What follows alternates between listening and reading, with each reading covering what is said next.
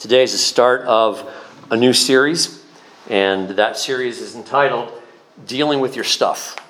We all have stuff to deal with in our lives. And the, the themes we're going to look at in the next several weeks, whether that's something that you're, you're dealing with pretty well, have dealt with pretty well, or it's something that you're struggling with right now, there's probably people in your lives that you know that are struggling with these in one way or another. So I hope that these messages, as, as, we, as we bring the Word of God to these issues like sin, guilt, and shame, we're looking at today, and then um, your, your broken image of you, how you see yourself, and how God sees you.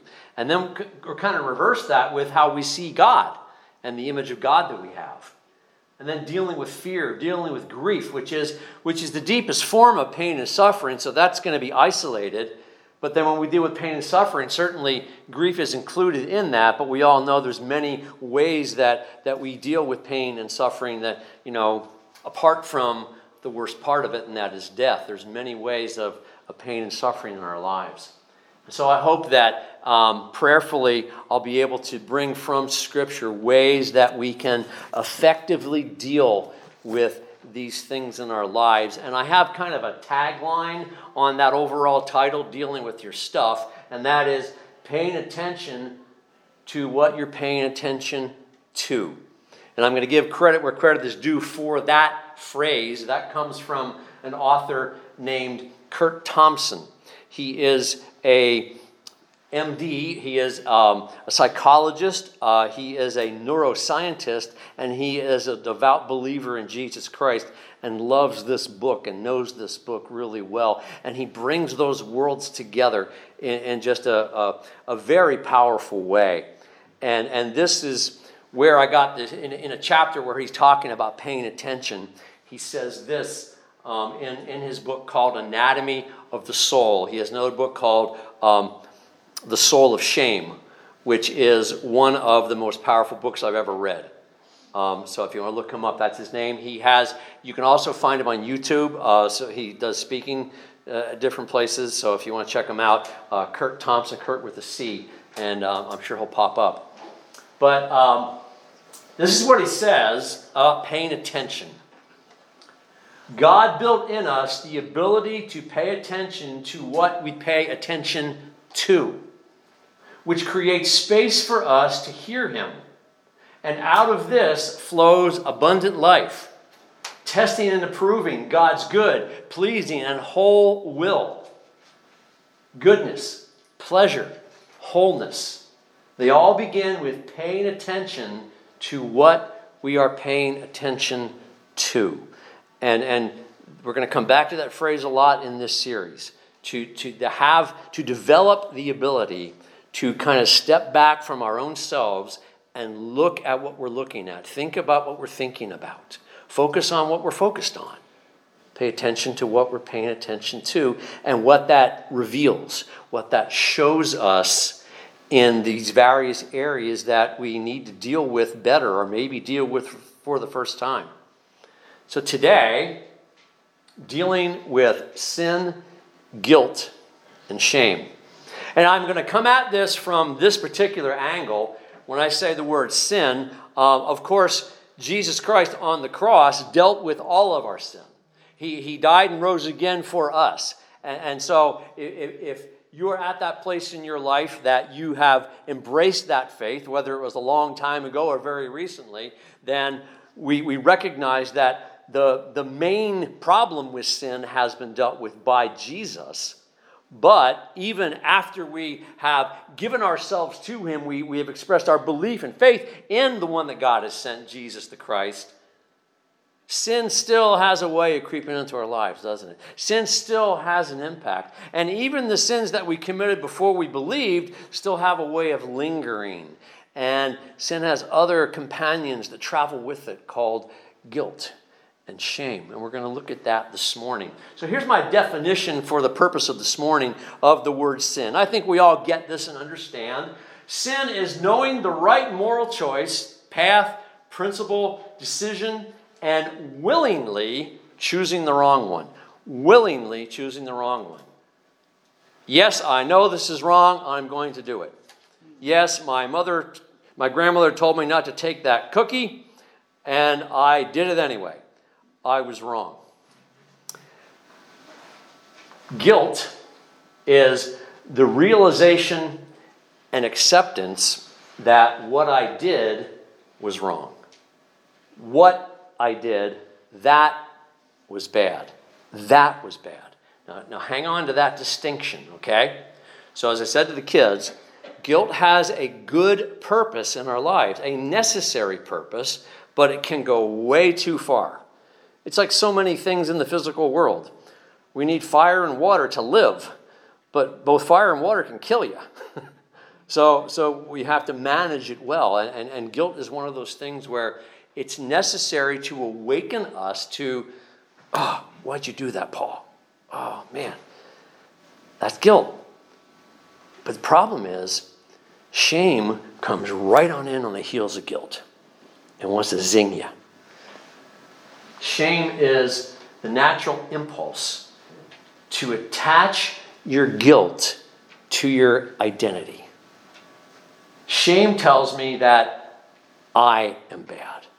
That's the important distinction between guilt and shame. They are not interchangeable words. They don't mean both mean the same thing, even though they often come together. All right? Guilt says what I did was wrong. It's my responsibility for doing it, but it's that was wrong. Shame says you are wrong. You are bad. And when you start hearing that enough, you believe it. When I was uh, eight years old, I think it was about eight.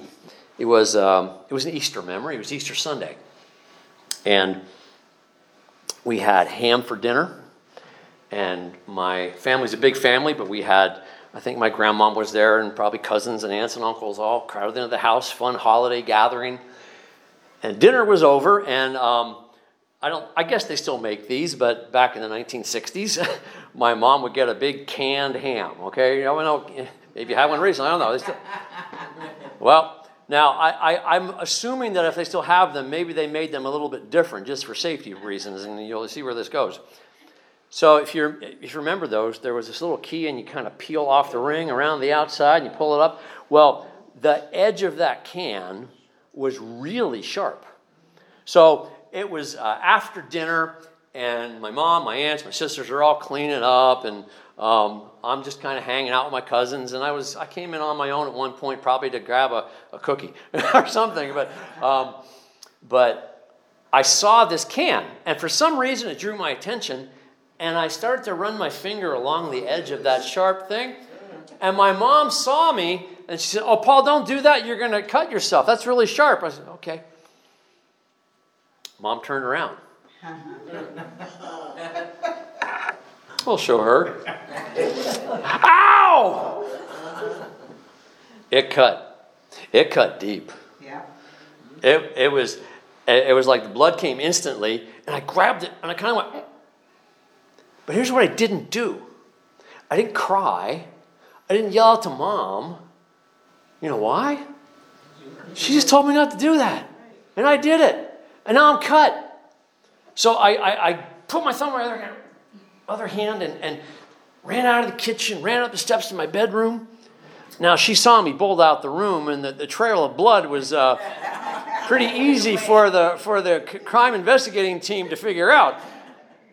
And, and so she, she followed me up the steps, and I'm, I'm in my bed, and it hurts, and it's bleeding. She, said, she didn't come in and yell at me.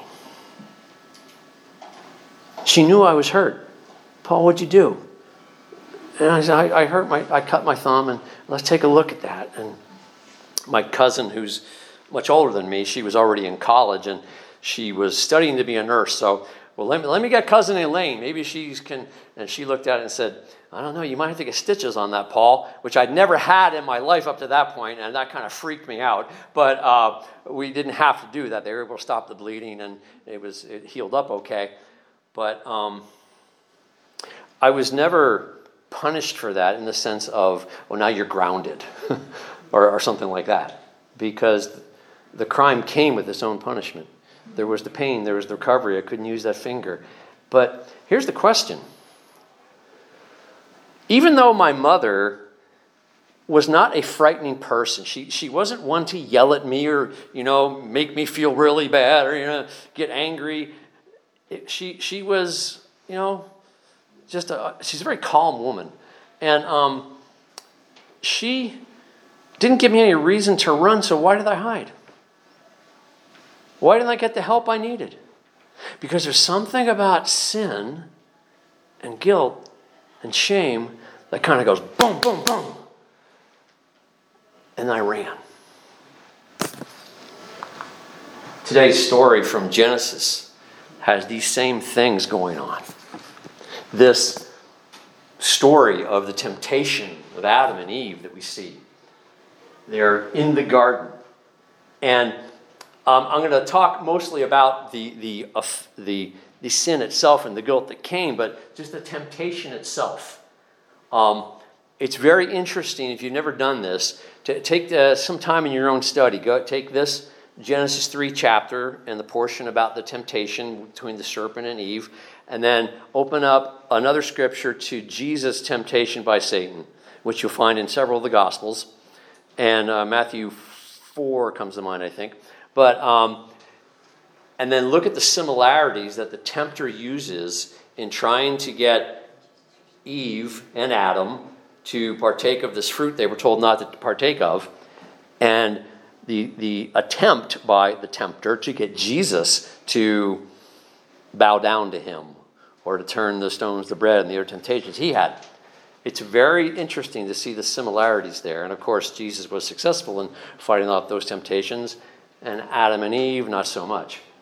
So the temptation involved several things. It's doubt what God said did God really say that? Create the doubt. That's what the tempter does to us to doubt the rules, to, to denial of the consequence. Well, God said, if we eat this, we're going to die. Nah, you're not going to die. You're the exception to the rule. You can get away with it. Nobody's looking. Nobody cares. Everyone else is doing it. All of those thoughts that we are, are common to all of us in whatever ways that, that we are most frequently or have been most frequently in our past tempted, that, that still works. That, that's why this, this tactic hasn't changed. In all the history of humanity, this works. And that's why, you know, the tempter keeps doing it this way desire for knowledge. God's holding out. He's, he's you know, he knows that if you eat that, this, this fruit from the tree of the knowledge of good and evil, that you're going to be like God. You can be your own God. You don't need God. And all that kind of played into this, these moments as she's looking at this fruit and then seeing how pleasing it is, how appealing it is. And not just that it's a beautiful fruit that's going to be delicious, it is also just, it appeals to, to so much more. Just the way it looks is appealing. And, and temptation appeals to our senses. And so these are kind of the, the, the elements of temptation that we see at work already here in this first temptation of mankind that we have in Scripture of um, Adam and Eve. But then they, they give in and she takes the fruit and she shares with Adam. Oh, by the way, when you read that scripture, it's pretty it's actually pretty clear that Adam was there the whole time. He just let his wife do the talking. so so don't don't try and let him off the hook, all right? and as he does in a moment, try to blame her. But so the guilt comes very quickly. And and they um, they, they realize that uh, something's different. And, and they realize that they're naked. Now, now, the guilt is a realization we did that and we shouldn't have. And then here comes shame to whack them. Shame says, You're naked. And it's more than just a lack of clothing, it's vulnerability. It is a sense that I am not enough. Now, our physical bodies do that a lot, don't we? Don't they? Like, like we, we look at ourselves in the mirror, dressed or not, and we, we, we evaluate ourselves. We say, I look good today. I look terrible. I wish I looked better. I love this outfit. I hate this outfit. I wonder who else is going to notice this outfit. Will anyone notice? My hair is terrible. What happened to my hair? We look in, our, in the mirror and we evaluate and we measure up ourselves to see if, if we are enough when we go out the door. Am I enough in this world? This is, this is all happening instantaneously we are now, we had this beautiful existence in this garden where we were together. And for whatever amount of time it was, from the time that he, that God made Eve for him until this sin happened, um, I, a friend years ago who's always had a way of being very um, pessimistically funny, you know, I, I, was preaching about this and I said, you know, um, we don't know how long it was until they gave into the temptation after God told them not to eat that fruit. It could have been it could have been 5 years. And my friend said, "Yeah, and it could have been 5 minutes." we don't we don't know. So they feel vulnerable, they cover up. We try to cover our tracks. We try and see if anyone noticed and, and take away the evidence. We cover up and then we isolate. Now, they isolated just, they, they were at least isolating together, but that wouldn't last. Okay? Because when God confronted them, they began, began to blame each other. So, so if, if God had basically said, all right, you're both out of here. I don't want to see any of you ever again. Goodbye, which he didn't do. He did kick them out of the garden, but he didn't leave them. You see, There's, that's a big difference, right? But let's suppose God had done that. They'd be blaming each other and they would have gone by themselves. Now, when when God created Adam and he gave him responsibilities like um, take care of this garden and name the animals, and at some point God realized, and he says this exactly it is not good for a man to be alone. Now, that's more than creating the female and having a wife and having that relationship. It is that, but it's more than that. Just on its core, it is not good for man to be alone. It is not good for woman to be alone. We are designed for connection. We are designed for community. We are designed for relationship. We are designed for, for being with other people. And what shame does is it tries to make us alone again. So you just had God saying it is not good for man to be alone, and the enemy comes in and says, oh, I'm going to do exactly that. I'm going to make you alone. I'm going to get you away. I'm going to break that your connection with God, and they were hiding from God. And eventually, He'd work on that connection between Adam and Eve, and they'd break apart too if God didn't hang with them. Because it's not good for us to be alone. Isolation, fear. When God, you know, came to them. Now, I, I love the way it's described in the story in the cool of the day. It was, it was morning, not real early morning, but the sun's up. It's, it's kind of shooting through those, the trees, and they're, they're kind of wet with the dew yet, and the sun's cutting through. Maybe there's a little bit of mist in the air. It's a beautiful setting. And God is walking in the garden. God's walking. He took on human form. Some theologians believe this is a fascinating theory that that was actually Jesus. Pre-born Jesus, obviously, but we know that the Christ is eternal. So would the Christ take on that physical form in that moment? There's other moments in Scripture where that might be the case. So interesting theory, but nonetheless, in some way or another, God had manifested himself in human form. He's walking in the garden. They knew what his footsteps sounded like. He's walking in the cool of the day in the beauty. He's not stomping. Where are you two? Wait till I find you. You're going to get it now. No, that wasn't the response of God to the first sin. That should tell us something. In a few weeks, we're going to talk about our image of God. And if, if your first instinct of God is fear, because he's going to get me because because you know lightning's going to strike me or something bad is going to happen because I I disobeyed him now there's there's a price to pay Well, yeah, there is. It was Jesus on the cross, and that's done, okay? So the price is paid. Don't, don't, don't hang on God an image of fear that He's waiting to get you. Because even when this first sin is committed, He's coming to them gently. He's calling to them. Knowing full well what had happened, He says, Where are you? Now, you can look at that question a lot of different ways. Physically, they were in a bush nearby, hiding behind something. But where were they? Here. Where were they? Here. When we have the courage to admit to ourselves and to God that we've done something wrong, hear that question from God Where are you? Why are you in that place in your life right now? What, what, what brought you into this moment, into this situation? Where are you? And hear that voice gently. Not a voice of condemnation. There is no more condemnation in Christ. Romans tells us that very clearly, book of Romans.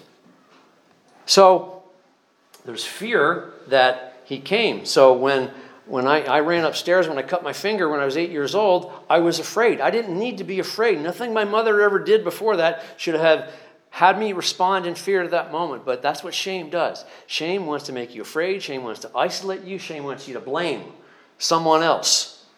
And what do Adam and Eve do? Adam, did you eat from that tree? He's asking him gently.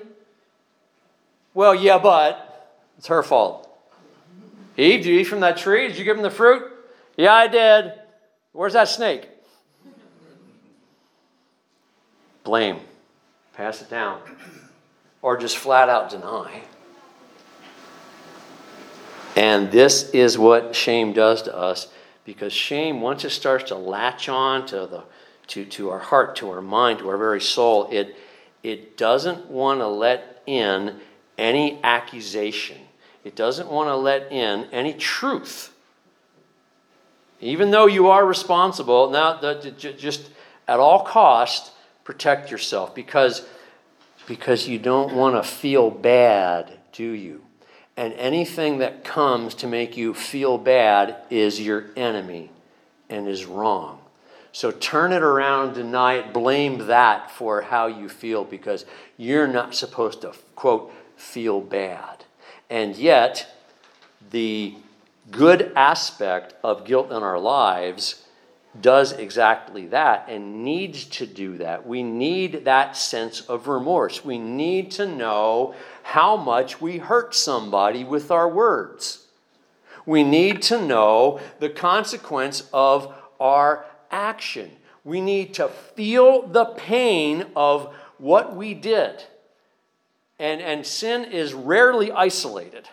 You know, it, it involves other people usually. And, and so we have to feel that, but that feels hard and horrible. And then, then shame will take that and say, See, what I tell you? You're no good. But there is another avenue we can travel, and we'll, we'll touch on that in a moment. So, why did Adam and Eve hide from God? What did God ever do to them that they should be afraid of Him? He did warn them that they would die, but they ate the fruit they're still alive. Didn't say anything about that. They're starting to feel woozy. You know, this wasn't Snow White's apple. Okay? This was a warning that the end result of this, that they would someday die. So they're not f- facing death in that moment, but they're still afraid of God, even though He's come to them gently. Later on, another sin was committed, far worse than picking from a fruit, I think, and that was a brother killed his other brother. Cain killed Abel. And when God came to them, again, he's walking to him and he calls out, basically, Where are you? What have you done? He's not angry. I mean, he's, he's upset about it. This shouldn't have happened. But you see, the God we see walking in Genesis is a gentle God. Remember this, too. When, when, when Adam and Eve are created, they, they were created first and foremost as image bearers of God. That connection with God was first, that relationship. Now, sin affected that And, and sin broke that relationship to the point that eventually God would have to have his son come to set things right again on the cross and in his resurrection. But we begin from a place of you are valuable, you are loved. Yeah, you've got sin. Yeah, you feel guilty, and when you embrace shame, that's a hard place to be in. But you know what? You are loved all a way through. That's the God we see come to Adam and Eve. That's the God we see exemplified in, in the person Jesus Christ. That's the God who loves you right now. And if, if again, if we have that fear of God, it's, it's from ourselves. It's from, it's from a, a distorted image of, of what, who God is in our own hearts and minds because we don't have to be afraid. Jesus said to come to me, all you who are weary and burdened. What wears us out the most? It's our own mistakes. It's, our, it, it, it's the remorse for the things we've done or the things that others have done that have affected us, but still, it, it's all part of the same, you know, weariness and burden that we carry. And then Jesus says, Take my yoke upon you and learn from me, for I, you know, am gentle, and you will find rest for your souls. We're going to work together on this, and you will find rest. That's the gentleness of Christ coming to us in our broken, sinful, guilt ridden, and even shameful condition. He loves us always. Wouldn't be a bad idea to start every day with what I just told the kids to do. Look in the mirror and say, I am loved. And say it till you believe it, or at least believe it a little bit more. But shame does have its way of working its way in. And there's a couple of impacts of shame. There's more than this, but these are the ones I want to feature. Um, first of all, there's fear of exposure. When the story of shame has taken hold in your heart and mind, it will protect its position through isolation and retaliation. So we already covered that a little bit. Run away, hide, or attack somehow, or blame somehow. And you see both of that here in Genesis 3 with Adam and Eve. Another way of saying it is, is fight or flight. You know, are you, are you the run and hide kind of person? Are you the where are they? Let me get at them kind of person. You know, and maybe some in different contexts were each of those, but neither of them are helpful in the end because we're, what we're trying to do is we're either running away and hiding because we don't want anyone to find out. We can't bear the thought of them knowing that I'm this bad that the, again, shame is telling you you're that bad. Or we're going to fight our way through and blame someone else and, and, and cast the blame onto them and, and, and deflect the pain onto them. Um, I was talking with someone just this week about um, they, they got the, their voice of shame, and that, that's how this author I mentioned uh, refers to it a lot in, in his book, The Soul of Shame, the, the voice of shame tells you what to believe. And eventually, if you're not if you're not impacted by the grace of God, then you start to believe it. And and so this this individual's um, you know one parent was telling them how no no good they were, or don't do that, you're going to fall. Or, don't try that, honey, you're going to fail. It sounded innocent. It sounded like protection, but um, eventually she's afraid to try anything because all she ever got from the parents was, you know, well, you, you don't want to mess up, and that's too painful. And maybe that parent had their own things they went through in their lives where they fell and failed, and they didn't want their child to experience that. This is all part of it. This is what shame does to us. We are afraid to be exposed. We are afraid to have people look at us, and, and, and, even the thought of them believing or thinking that, that I'm broken, that I'm failed, that I've done this, that, or the other thing. And, and by the way, the thing that, that, that we want to hide most carefully and most, most viciously and passionately is the thing that tells us no one else has done this but you, you're the worst. And that's not true. In fact, when we have the courage to begin to admit to ourselves and to God and to others that which has broken me, you know what that does? It reaches someone else who is, in fact, going through the same thing you went through, and they thought they were alone. That's the power of 12 step. That's what AA figured out.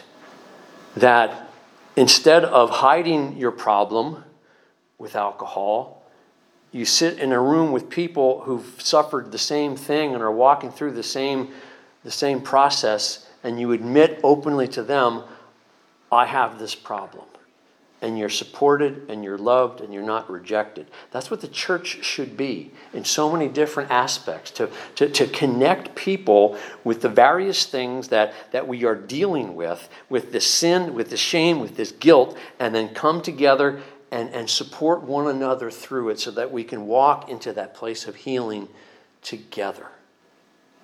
You're really not going to get there by yourself. Why? Because it's not good for us to be alone. You can learn alone. You can read alone. You can study alone. You can pray alone. And I'm all for all of that. But at some point, you got to find the courage to step out and believe that somebody out there can help me. Here's my pain, please.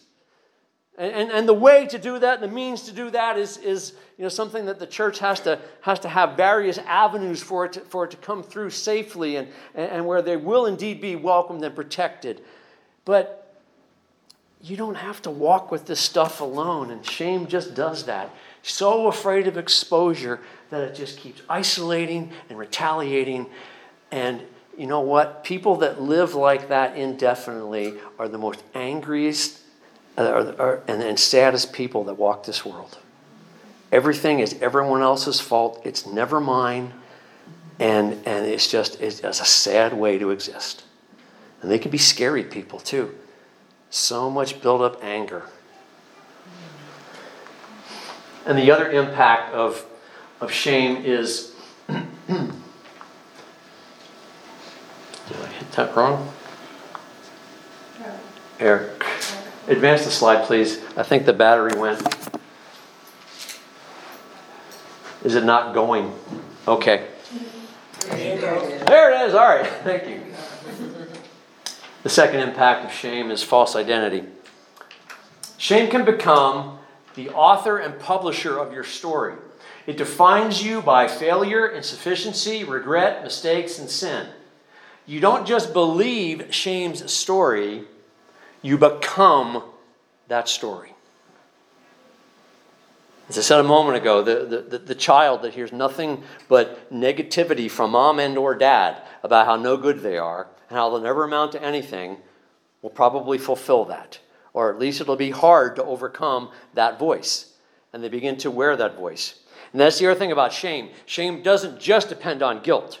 Shame uses all sorts of avenues to, to you know, to isolate you, to keep you down, to make you feel like you are less than to make you feel like you are nothing but broken, you're no good, rotten. And, and so it, will use the voice of others, even things that aren't true. It does, shame doesn't care if it's truth or if it's a lie. As long as it gets you to believe it, then you start to live it out. So we have to tell better stories about ourselves, and we have to get to those places in our lives when guilt comes and see the opportunity we have to go onto a different path. The path from guilt to shame is short, it's quick, it's easy. It reminds me of a passage in Matthew chapter 7 when Jesus says this Enter through the narrow gate, for wide is the gate and broad is the road that leads to destruction, and many enter through it. But small is the gate and narrow the road that leads to life, and only a few find it. This is not just talking about eternal life, heaven or hell. That's kind of the very end of the result of this. It is talking about the here and now. So, so it, it kind of looks like this. You've got two ways. When guilt comes, there's that moment where you realize, I did this and I shouldn't have. I hurt myself, I hurt somebody else. That, that moment, okay? Which way are you going to go? The, the wide path that everybody else goes, the one that shame's kind of pulling you toward, yeah, go ahead. You just, just lie about it, deny it, blame somebody. Just, just you, you don't want to you don't want to deal with this. Everybody goes this way. And that's the way of shame. But there's a smaller path over here, the narrow way that Jesus speaks of, and, and that is the way of grace. And the way of grace is it's not an easy path. It will be filled with pain because you are indeed facing your pain. But you are also getting healed of your pain, which never happens from shame. Never. If you want to be healed of your pain, you have to walk the way of grace. You have to walk that difficult road, knowing in some way it is difficult. But, but here, here's the difference between these two paths. The, the wide path, the, the way the world goes, the path of shame, which leads to destruction, is filled, filled with fear and denial and blame and anger and condemnation and rejection. And, and the first step is isolation. Again, that first step, oh, go by yourself, get away, you don't want anybody to see you. Hide it. But the path of grace, the path to life, not just eternal life in heaven, life, real life, true life, abundant life the life that, that, that, that God's called you into, the life that He created for you to enjoy, that He has fulfilled in, in Jesus Christ. And through faith in Him, you can experience that and touch on that. That's real life. And that life has peace and belonging and restoration and connection and acceptance and forgiveness and repentance. Which path do you want? And the first step to there is repentance. Repentance means to turn. Repentance means oh, I'm going to go here and isolate and reject and get mad at people and be really sad. You know what? No, I'm going to admit that I did this to myself and to God. And, and if I hurt someone, to them. And I'm going to start walking that path of forgiveness and of acceptance and connection, all those things. That's your choice when guilt strikes the path of grace or the path of shame. So pay attention to your guilt. What's your first instinct when you do fail? Do you go back to those ways? Or can you develop something new? Don't let shame tell your story anymore. And if you're like me, shame's got a pretty strong voice. It does in this man, believe me. Oh, Paul, you're stupid. What'd you do that for? What'd you say that for, Paul? Yeah, and, and, and just again and again, these little things just keep nipping at me. And so, what I have to do, what we all have to do, is, is tell a better story about ourselves by paying attention to what we're paying attention to, and then intentionally and um, in, intentionally um, thinking different, thinking better. And we'll close with this today from Philippians chapter 4, verse 8. Familiar verse, but think of this verse, no matter how many times you've heard it, think of it in the context of paying attention to what you're paying attention to.